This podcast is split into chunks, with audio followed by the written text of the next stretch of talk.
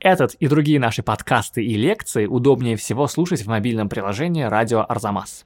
Скачивайте его в App Store и Google Play. Что люблю? Трудно описать зараз. Такое ощущение, что вот он сейчас забежал в картину и сбежит снова. Дега — это великий, ла-ла-ла, все красивые слова. Вот, а мы знаем, зачем они туда пришли. А мы знаем, зачем они туда пришли. Вот сколько поместилось от балерины в кадр, столько и поместилось. Это такая довольно темная история. Здравствуйте! Вы слушаете подкаст «Зачем я это увидел?». Это подкаст об искусстве и о лучших выставках в России и мире, который Арзамас делает совместно с Unicredit банком и MasterCard. Меня зовут Кирилл Головастиков, я редактор сайта Арзамас, и в этом подкасте я беседую с замдиректора Пушкинского музея по научной работе Ильей Доронченковым. Здравствуйте, Илья Аскольдович. Здравствуйте, Кирилл. И сегодня мы будем говорить об импрессионистах, а точнее об одном из них, об Эдгаре Дега.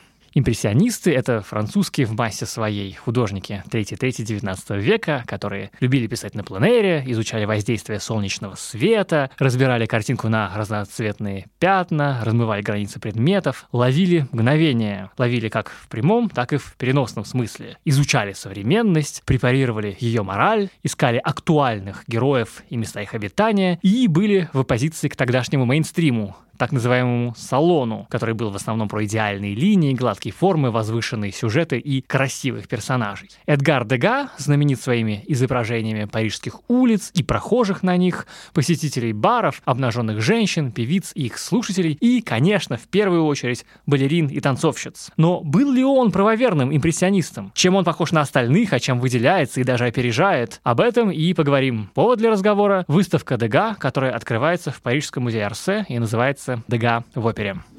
Илья Скольдович, вот сейчас для нас импрессионизм уже очень давно перестал быть каким-то искусством будоражащим, которое кого-то возмущает. Вполне себе комфортная вещь для фотообоев, значит, на рабочем столе. Поэтому я хочу спросить для начала. Дега, он скорее бомба и блокбастер и звезда того времени, сейчас-то понятно, что звезда, или он скорее артхаусный творец? На тот момент, на 1870-е годы, когда движение оформляется, он, конечно, артхаусный художник, как все импрессионисты.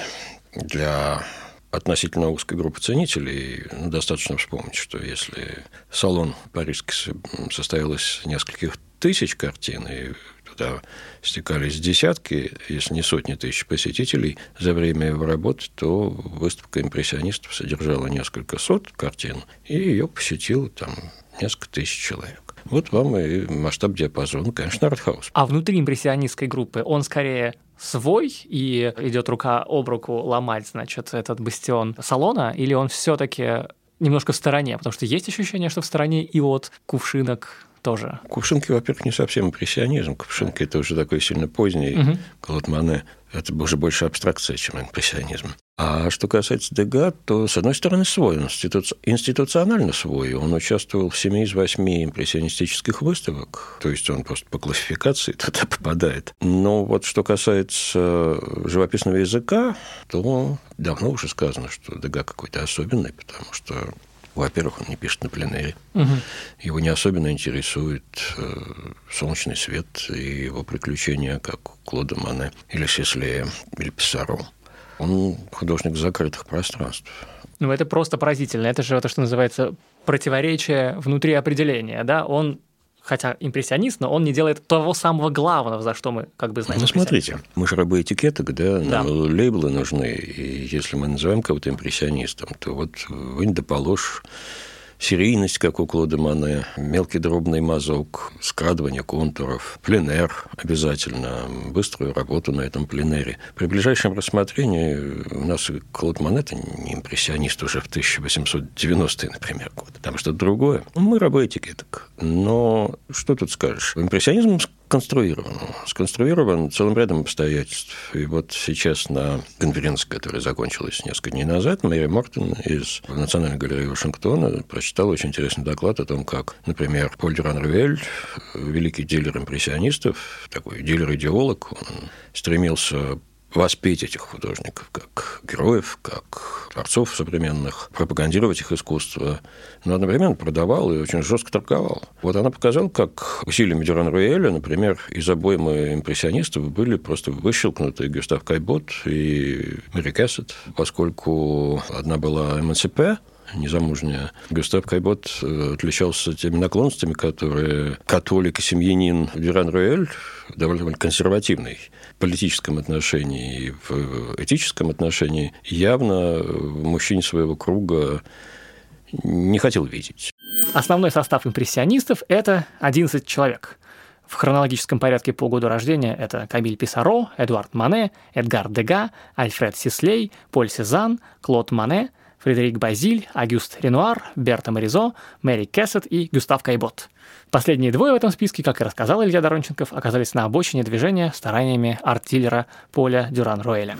Кайбот открывается только сейчас, как страшно современный, интересный, острый, провокационный мастер, провокационность которого Дюран Роэлем была рассмотрена и не одобрена. В этом смысле Дега он ближе к Кайботу, потому что это прежде всего абсолютный интроверт, горожанин, который, как человек толпы в страшном рассказе Гарапо, ну, в таком не страшном, но очень готическом, готическом и экзистенциальном рассказе от Гарапо, он живет в своем одиночестве, но именно на миру, на Парижском бульваре, в Парижском театре, на Парижской улице, на панели.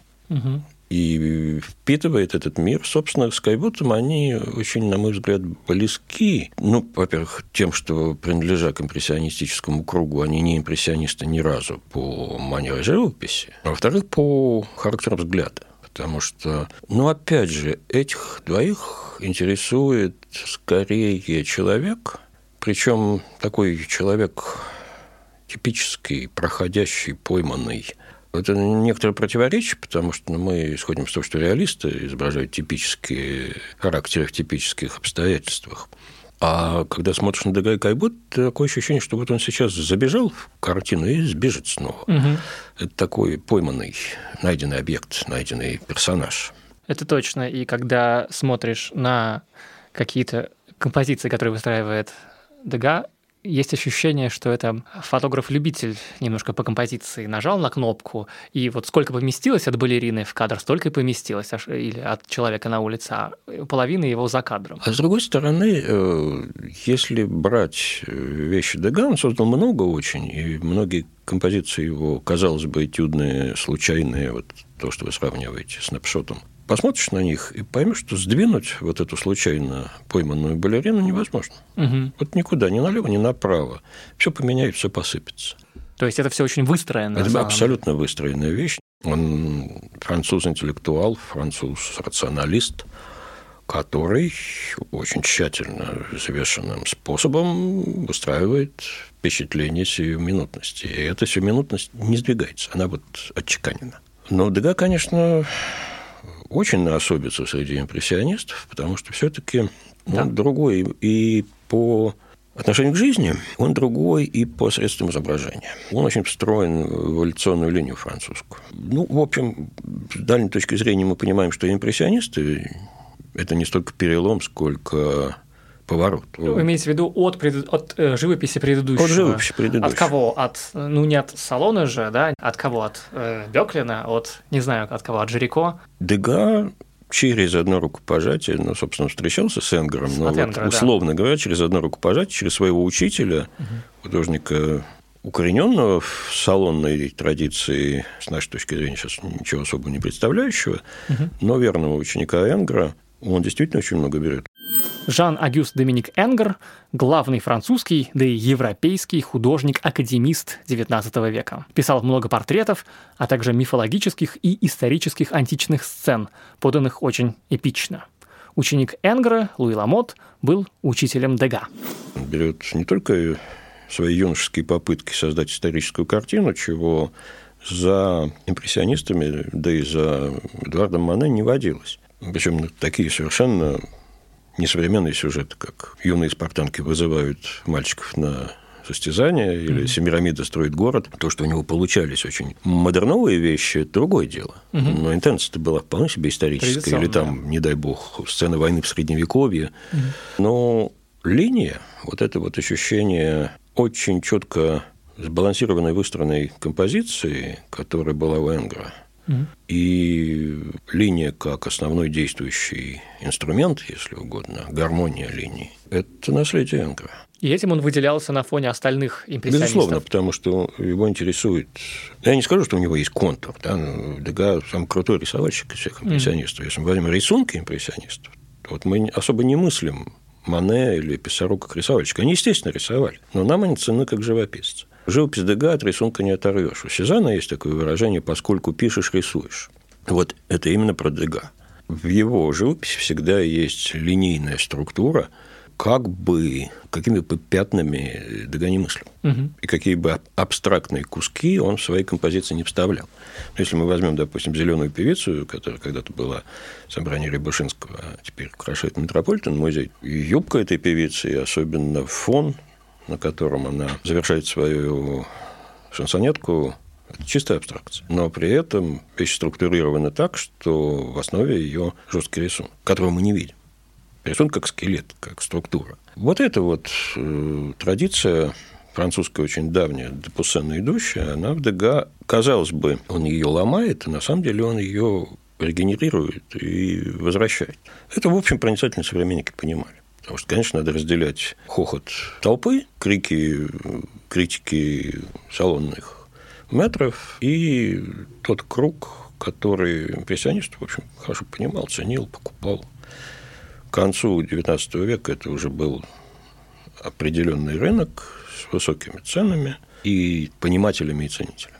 Так, про э, технику, мне кажется, понятно. А вот тематически Дега, кажется, тоже очень радикален даже на фоне импрессионистов? Пожалуй, да, потому что, с одной стороны, это примерно один и тот же круг. Да, это город и горожане. Угу. Причем современный город и горожане. Без э, барона Османа, перестроившего Париж, наверное, импрессионисты получились бы немножко другими, если бы получились. Угу. Я, конечно, преувеличиваю, но понять, что такое современный взгляд урбанистический, мы можем в Париже этого времени, когда префект департамента Сена барон Осман получает карт-бланш на перестройку чуть не сказал, Москвы, похорошел Париж при Османе, и город с путанными улочками начинает превращаться в современный мегаполис с теми бульварами, которые мы любим, а современники к ним очень болезненно, как Ганкуры, привыкали. Ганкур писал, что это уже не город Бальзака. Теперь это город Ганкур, конечно, но не город Бальзака. Понятно, что у этого, этой реформы было несколько прагматических целей. Ленивый не повторяет, что бульвары и асфальтовая мостовая прекратили революции. Потому что булыжники нельзя кидать. Баррикады не угу. построишь, и войска передвигаются по городу быстро и простреливается пространство. А с другой стороны, это, безусловно, движение. Изменился, абсолютно изменился ритм движения, но кроме вот э, этого изменения темпа появляется очень публичная жизнь. В смысле того, что каждый становится участником и зрителям огромного зрелища. Угу. Тут, естественно, читатель ждет уж э, рифмы Гидебор, но вот возьми ее скорее, да, общество спектакля, угу. да, конечно. И это качество, мне кажется, очень сильно отличает именно Париж, именно второй половины XIX века импрессионистов. Каждый фланер, следовательно, созерцатель, следовательно, тот, кто пропускает через себя поток – кто в этом потоке является частицей, и одновременно он воспринимает этот поток. Ну, представьте себе, да, вот. Ну да, это, это вот то, что вы говорите, это описание живописи Писаро, или я путаю? Да, да. Угу. Это дробное, нюансированное, меняющееся мозаичное восприятие. А с другой стороны, это постоянное присутствие тебя как объекта созерцания, как участника некого перформанса. Да, ты выходишь себя показать и других посмотреть. Ну, я применю термин из другого философского набора, потому что ну, это общество симулякра, конечно. Угу. Общество спектакля, оно демонстрирует внешность, и оно подменяет сущностное, содержательное, подлинное репрезентации. Угу. Некоторым выстроенным спектаклем. Да. И в этом смысле Дега, конечно, оказывается очень интересным порождением этого мира, потому что... Порождение, потому что он вписывается туда или потому что он не вписывается? А потому что он и вписывается, и не вписывается. Дело в том, что он, конечно, маргинал. Угу.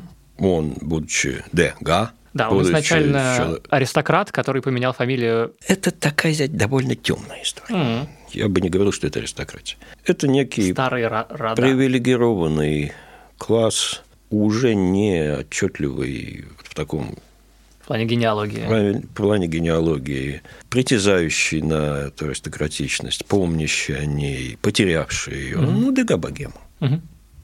Ну, художник богема, живущий очень закрыто. Мы практически ничего про него не знаем. Угу. С личной точки зрения который тусуется, ну вот бордельная сцена его, пожалуй, mm что самое радикальное произведение Дега с точки зрения пластического языка, это монотипия, изображающая публичный дом. mm Вообще Дега существует у нас, мы о нем сейчас говорим с вами, почему-то на фоне импрессионистов. Так. А говорить о нем нужно на фоне натуралистов, на фоне Эмиля Золя. mm Если вы почитаете Нана, например, когда персонаж романа поднимается по винтовой лестнице, там, по-моему, в театральную уборную, мама дорогая, Золя пишет те же ракурсы, тех же персонажей, как Дега. Да ведь получается, что и настоящий импрессионизм очень неплохо соответствует натурализму в литературе, тому, что мы знаем о Золя, от Ганкуров. И Дега здесь, конечно, ну, первый, наверное, должен быть в списке. Он, мы уже говорили о том, что его интенции действительно очень в поиске горожанина, в поиске типа, действительно очень хорошо соответствуют нашему представлению о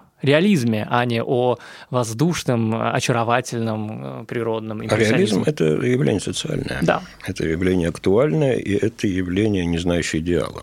Вот это очень важное слово да, для вообще того поколения, о котором мы говорим, потому что одна из действительных революций, которые состоялись благодаря импрессионистам и реалистам, это разрушение нормативного представления о красоте, которое было унаследовано художниками XIX века и публикой, главное, от классической эпохи.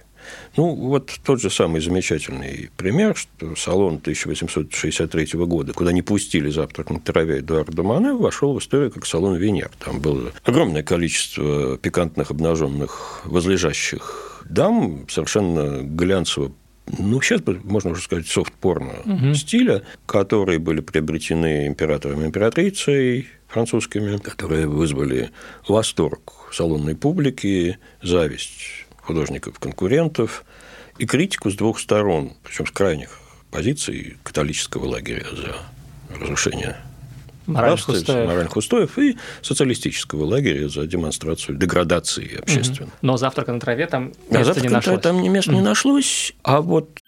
Завтрак на траве Эдуарда Мане предназначался для парижского салона, но не был принят жюри, и в результате был экспонирован на параллельной выставке, так называемом «Салоне отверженных», который был создан после того, как критериям отбора жюри обычного салона перестали доверять. Картина Мане скандализировала публику, но не столько тем, что изображенная там Викторина Миран была обнажена, сколько тем, в какой контекст она была помещена. Контекст очень современный и очень узнаваемый, а также тем, как без ложного стыда она смотрела прямо на зрителя.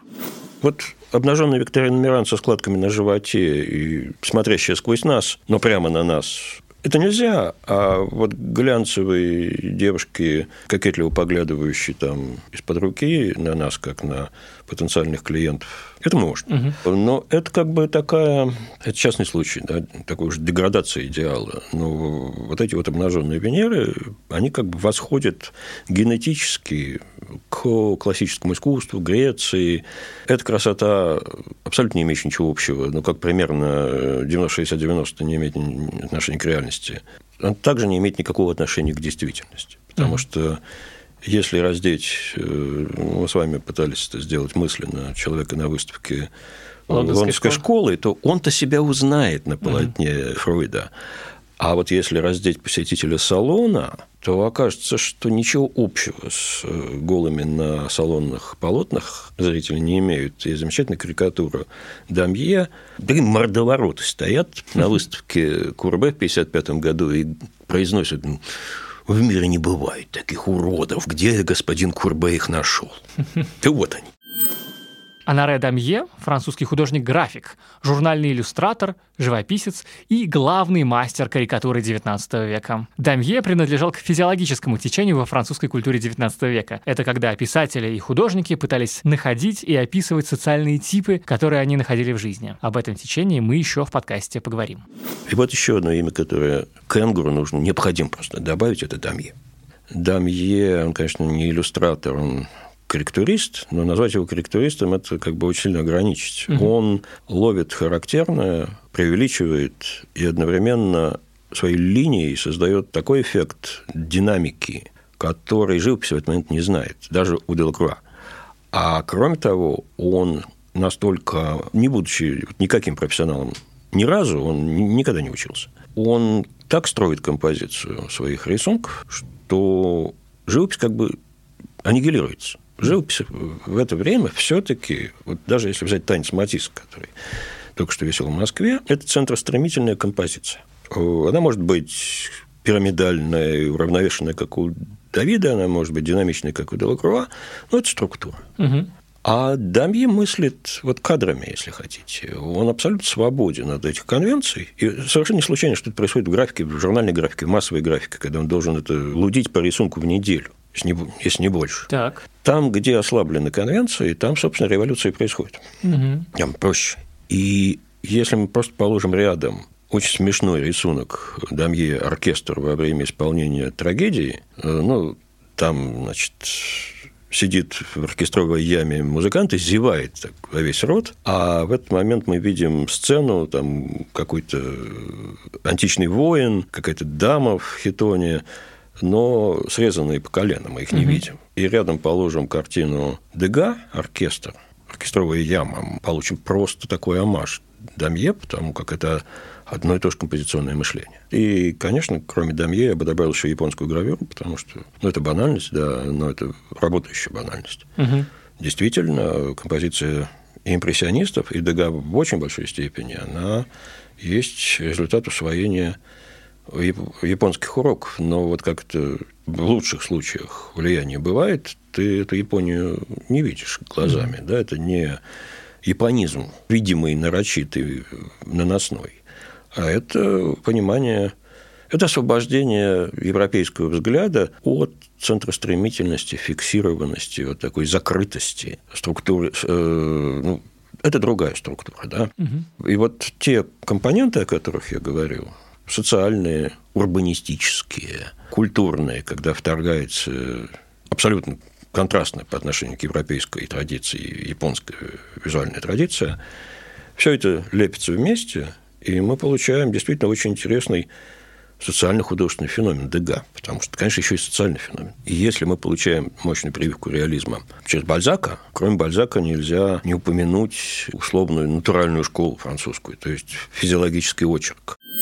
Физиологический очерк – это журналистский жанр, появившийся в 30-40-х годах XIX века. Его авторы описывали и препарировали профессии, чины и другие социальные типажи, которые видели вокруг себя, как биолог препарировал бы лягушку. Например, Бальзак описывал так бакалейщиков и министров, а в русском сборнике «Физиология Петербурга», собранном Некрасовым, были очерки о дворниках, шарманщиках и чиновниках когда общество начинает классифицировать себя примерно как вот животный мир, да, угу. типологически по родам, видам, породам, дворник, Ростовщик. Ростовщик, женщина, подающая стулья в церкви за малую мзду. Такая классификация общественная. Да, и когда художник или писатель, кто-то там отправляется или притворяется, что отправляется, значит, на натуру изучать этих людей, а его очерк или картина, соответственно, какой-то результат его разысканий такой предъявленный, вот как э, статья в Ваковском журнале. Ну да. Вот какая штука. Кого он изображает? Это, безусловно, социальные типы. Но это не совсем те типы, которых, как э, в зоологии описывают французский физиологический очерк. Да, или это не те типы, которые, кажется, хотелось бы описать в первую очередь. Ну, кого надо описать в первую очередь? Не знаю, кого. Рабочего кого? А, ну точно не балерину. Менеджера. Да, менеджера. Да, вагоновожатого, mm. труженика, да, но не балерину, или не просто, жен... или просто женщину, моющуюся в тазу. Да. Да? Это, конечно, взгляд современного горожанина. Ну вот Дега очень соблазнительно сравнить с одним художником, которого в России плохо знают. А сейчас он очень популярен. Вы только погуглите Жан Беро и поймете, что вот такой Париж – это Париж такого гламурного натуралиста. Художник Жан Беро прославился своими изображениями светского, в том числе ночного Парижа, Елисейских полей, Монмартра, берегов Сены и различных кафе – периода Бель Эпок, или, как бы мы сказали, Серебряного века. Бюро родился в Петербурге, где его отец, скульптор, видимо, занимался декорированием Исаакиевского собора и был близким другом с Марселем Прустом. В живописном отношении Бюро близко не лежал, но он изображает Париж того же времени. Кафе, улицу, мужчину, который зачем-то подходит к женщине, которая зачем-то стоит одна на тротуаре, выход из церкви, парижанок, несущих шляпные коробки, там, изящной ножкой, ступающей на тротуар. Это гламур. Это очень хороший такой качественный гламур. И там все понятно. Вот если мы поглядим на его изображение бэкстейдж, такой вот да, кулис театральных, забейте Беро бэкстейдж просто, Béraud, мы увидим, что к девушкам в пачках, каждый из них представлен папик э, во фраке, в цилиндре, mm-hmm. то есть вот эти завсегдатаи лож, партера сбежались в антракте, каждый к своей пассии, и это такое любование с иронией. Там все четко. Да, вот я смотрю на эту картину, которую вы только что значит, назвали «Беро Backstage at the Opera», как мне Google сразу mm-hmm. выдает на чистом французском языке. Я смотрю, и я вижу, что действительно я мог бы себе представить картину Дега, похоже структурированную, да, ну, не говорю что на том, что на тот же сюжет, да, но и как-то вот похоже структурированную. Но отношение там кажется совсем другое, все очень прилизанное какое-то. У Беро. Да. А у Дега, если мы возьмем его бэкстейдж, его угу. кулисы, мы увидим скорее не вот это вот э, такое избыточно отчетливое, в случае с Беро даже немножко такое скользкое масляное внимание. Ну вот я изображаю там красивых людей, как будто бы... А, вот, а мы знаем, зачем они туда пришли, а мы знаем, зачем они туда пришли. А у Дега это же пространство, он любит кулис. Он вообще никогда не показывает прямо и очевидность. Э, его это замечательная звезда, Этуаль, это вид из боковой ложи сверху. Если мы идем по улице, мы очень часто видим покасательные персонажи, которые как-то друг к другу подходят. Вот, например, у него в ступени биржи есть замечательная вещь, где, ясное дело, трутся дела какие-то, да, и очень хорошо просто позами и тем, что персонажи сдвинуты от центра, мы понимаем такую теневой характер этого дела. Угу взгляд на моющихся женщин, ну, его очень часто называют вейрийским, через замочную скважину, ну, потому что персонажи Дега не знают, что за ним наблюдают, они ведут себя естественно. Угу. И, может быть, моющаяся женщина – это как раз вот тот спектакль, который главный спектакль Дега. Э, с ними тоже все непонятно, хотя бы потому, что даже в феминистском искусствознании, которое достаточно монолитно обычно, мы не имеем однозначной оценки этих вещей. Некоторые говорят, ну, о том, что Дега жен-ненавистник, писали в его время, ну, ленивый не писал, угу. потому что он показывает женщину как ну, некрасивую с точки зрения античной, он показывает ее в какой-то в каких-то странных позах, может быть, даже намекая на профессию, потому что никто так часто не мылся в Париже XIX века, как проститутки после работы. И дальше там мы не видим лиц, а если эти лица есть, они какие-то непривлекательные или психологически неглубокие. И тут я хочу отвлечься и напомнить, что на Арзамасе есть курс «Как увидеть искусство глазами его современников», который прочитала Наталья Мазур. А в этом курсе есть лекция об одном из самых знаменитых произведений Дега – Правда, не к картине, а скульптуре его маленькой танцовщицы. Почему она похожа на крысу или обезьяну? Эту тайну раскрывает Наталья Мазур. Слушайте ее курс в приложении «Радио Арзамас». В общем, там список грехов у него большой, но, тем не менее, даже среди феминистского искусствознания нет единства. Он демонстрирует мейл-шовинизм, или все-таки он смотрит на них с симпатией? До сих пор не можем понять. Да, то есть Или это... он разрушает эту фалоцентрическую перспективу. Ну да, то есть это либо объективация тела, либо наоборот это разрушение этой объективации. И вот это как раз поразительная вещь, потому что, ну, казалось бы, либо-либо, да, угу. вы уж определитесь. Но в этом как раз и магия Дега в том, что он на нюансах. Дега несет свой месседж не только через то, что он изображает, но как изображает, потому что когда ты смотришь на вытирающуюся женщину со спины, допустим, в Метрополитен музее есть замечательная пастель, или причесывающийся со спины в Эрмитаже, ты видишь не только перед собой живое, естественно ведущее себя тело, а привлекательное, потому что, ну, античная богиня-то, вожделить-то ее как особо не получается. А вот эта конкретность,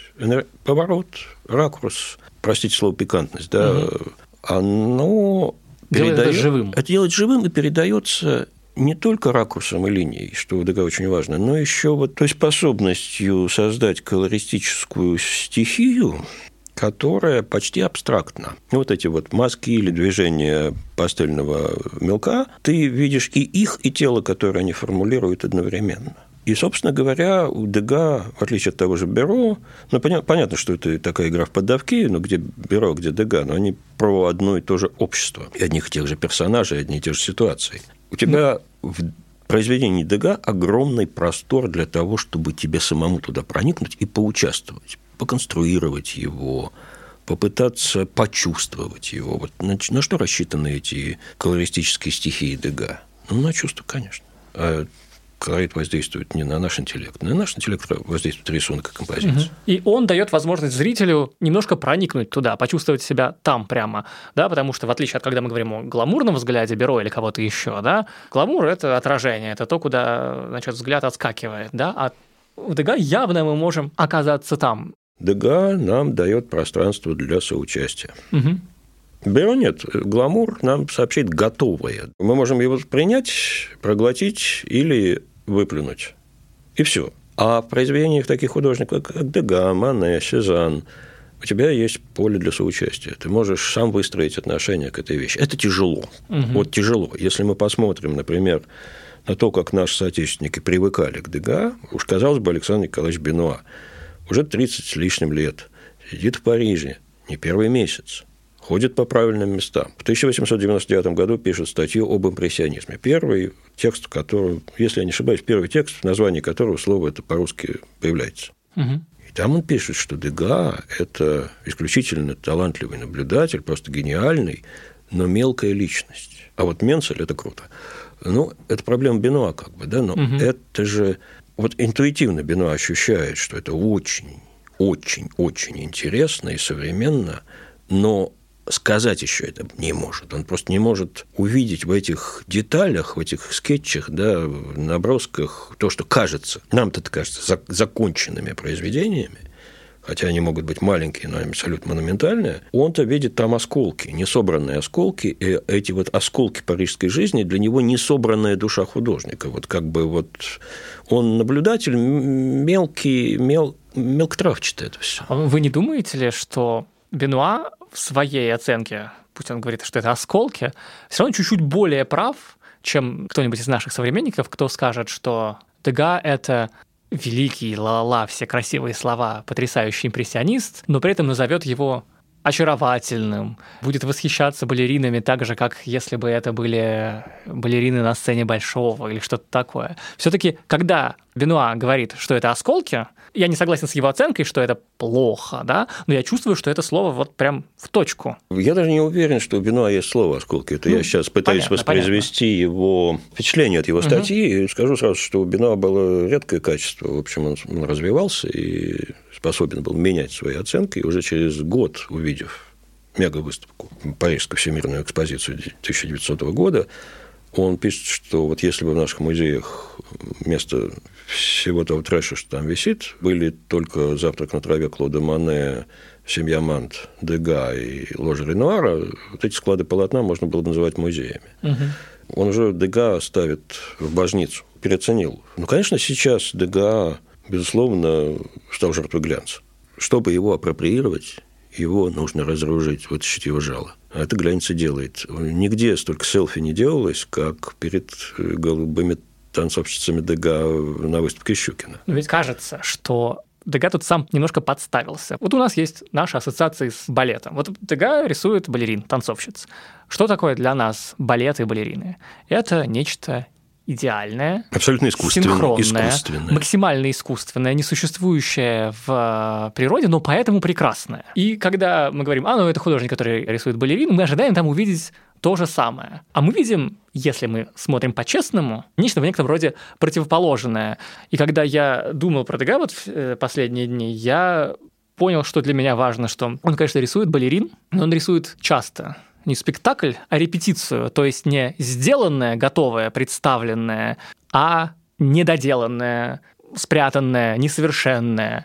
И на самом деле его танцовщицы – это не спектакль, а репетиция. Не то, как они готовы, а то, как они не готовы. А это и есть наш спектакль. То есть мы созерцаем work in progress, мы созерцаем backstage, прозу жизни. И Дега помогает нам этот пережить момент именно этим кадрированием. И помните многие его эти небольшие вещи, где балерины отдыхают, там, нагнулись, массируют себе ногу, как-то подня... задирают эту ногу так и сяк. Там еще дядька стоит, э, который дрессирует. Угу.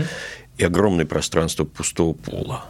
Вот как э, я очень люблю это из нечитаемого Фауста когда во второй части, по-моему, Мефистофель отправляет э, Фауста к праматерям, он говорит, не встретишь там запоров пред собой, но весь объят ты будешь пустотою. Mm-hmm. Ты знаешь ли значение пустоты? Вот, вот это пустота, вот, да? пустой пол или стенка которые очень сложно живописно решены, и они такая цезура пространственная и одновременно временная. Это застывшее мгновение, вот физически присутствующее, да, пространственно – или в одной из нью-йоркских вещей, где тоже изображена репетиционный класс, большая дверь задней стенки в глубине картины приоткрыта, и там такой, такой как сабельный блеск, свет, проникающий оттуда. Вот у него есть выходы куда-то туда, что очень трудно сформулировать. Что я люблю Дега? Трудно описать зараз. Это правда, да. Можно сколько угодно повторять халва, да, сладко во рту не станет. Я, наконец, скажу то, что мне очень дорого в Дега, угу. да, потому что, в отличие от остальных импрессионистов, он предельно грустный. Это правда. Даже мы с вами уже немножко говорили про его грустный ню, про его грустных угу. обнаженных в самом первом подкасте про лондонскую школу. Но тут я посмотрел на остальные картины, и даже очень одетые люди у него смотрят очень печально. Вот тут давайте прочту свое любимое место из Бадлера, давайте. потому что Бадлер до Дега не дожил. То есть угу. физически дожил, но ментально нет. В 1946 году, анализируя салон парижский, который еще близко не стоял к тому, что мы называем импрессионизмом, он вот что пишет. Поскольку всем векам и всем народам была присуща своя красота, то, следовательно, и мы не обделены ею. Таков уж порядок вещей – общей для всех абсолютной вечной красоты не существует. Или, вернее, она является только абстракцией, сливками, снятыми со всех видов прекрасного. Элемент частного во всякой красоте порождается страстями, а поскольку нам свойственны страсти, значит, и у нас есть своя красота. Ну, это вот э, особая красота соприродная новым страстям, или из его стихотворения есть красота у нас, что древним неизвестно. Угу. Это же очень точная, снайперская, инноваторская постановка проблемы. Красиво ли современность? 19 век себя не любит. Угу. Красиво ли? Да, красиво. Но ведь красота совсем не там, где ее заспиртовали. Да? да, это не готовая красота. Не готовая красота. И очень грустная. Она принципиально другая, и она грустная. Вот что есть очень хорошо у Эдуарда Мане в Баре Поле Бержер и у Дега почти везде, это вот эта подвижность жизни, случайность жизни, да, это ведь очень нестабильная. Почему я говорил, что маргинал и богема, да? Это ведь в его взгляде нет стабильности нет. Вот это все пойманное, схваченное, готовое упорхнуть, убежать. Люди сидят в неудобных позах. Люди вот так стоят, смотрят куда-то. Мы не очень понимаем, куда. Компенсируется это красотой живописи. Это та красота, которая и передает пронзительность происходящего. Как это сделано? Ну, тут, простите, я умолкаю, да, мне вербальности не хватает. Но это грустный современный мир. Мир меланхолии, конечно слово, которое затаскано сейчас, и по отношению к культуре Белепок тоже, потому что за этим гламуром и блеском, за фейерверком и кафе-концертом глубинная меланхолия человека атомизированного. Да, это новый мир, в котором ну, что-то развалилось. Угу. И вот это одиночество, одиночество всех, одиночество балерин, которые механически там друг с другом соотносятся фундаментальное такое экзистенциальное одиночество. Одиночество женщин, которая моется. Для кого? С кем? Кто тут рядом? Вот это художник одиночества. И это неплохо. Это глубоко. И, как, в общем, любая глубина художественная, это прекрасно и в то же время больно. Вот если все-таки с Клодом Мане ты этой боли не чувствуешь из Писаро, то Дега ранит. И на этом будем заканчивать. Спасибо большое, Илья Аскольдович. До новых встреч. До новых встреч, Кирилл. Спасибо вам. Мы благодарим студии звукозаписи «Глаголев FM» и «Резонант Артс», выпускающего редактора Дмитрия Перевозчикова, расшифровщика Кирилла Кликмана, звукорежиссера Александра Ситушкина и музыканта Сергея Бурухина. Подкаст создан для держателей карты Unicredit банка World Elite Mastercard, а у Unicredit Bank генеральная лицензия номер один ЦБРФ, полная информация о банке на сайте unicreditbank.ru 16+. Этот и другие наши подкасты удобнее всего слушать в мобильном приложении «Радио Арзамас». Установив его и оформив подписку, вы получите доступ ко всем подкастам, курсам и другим аудиоматериалам Арзамаса, в том числе тем, которых вы не найдете больше нигде. Скачивайте приложение Радио Арзамас в App Store и Google Play.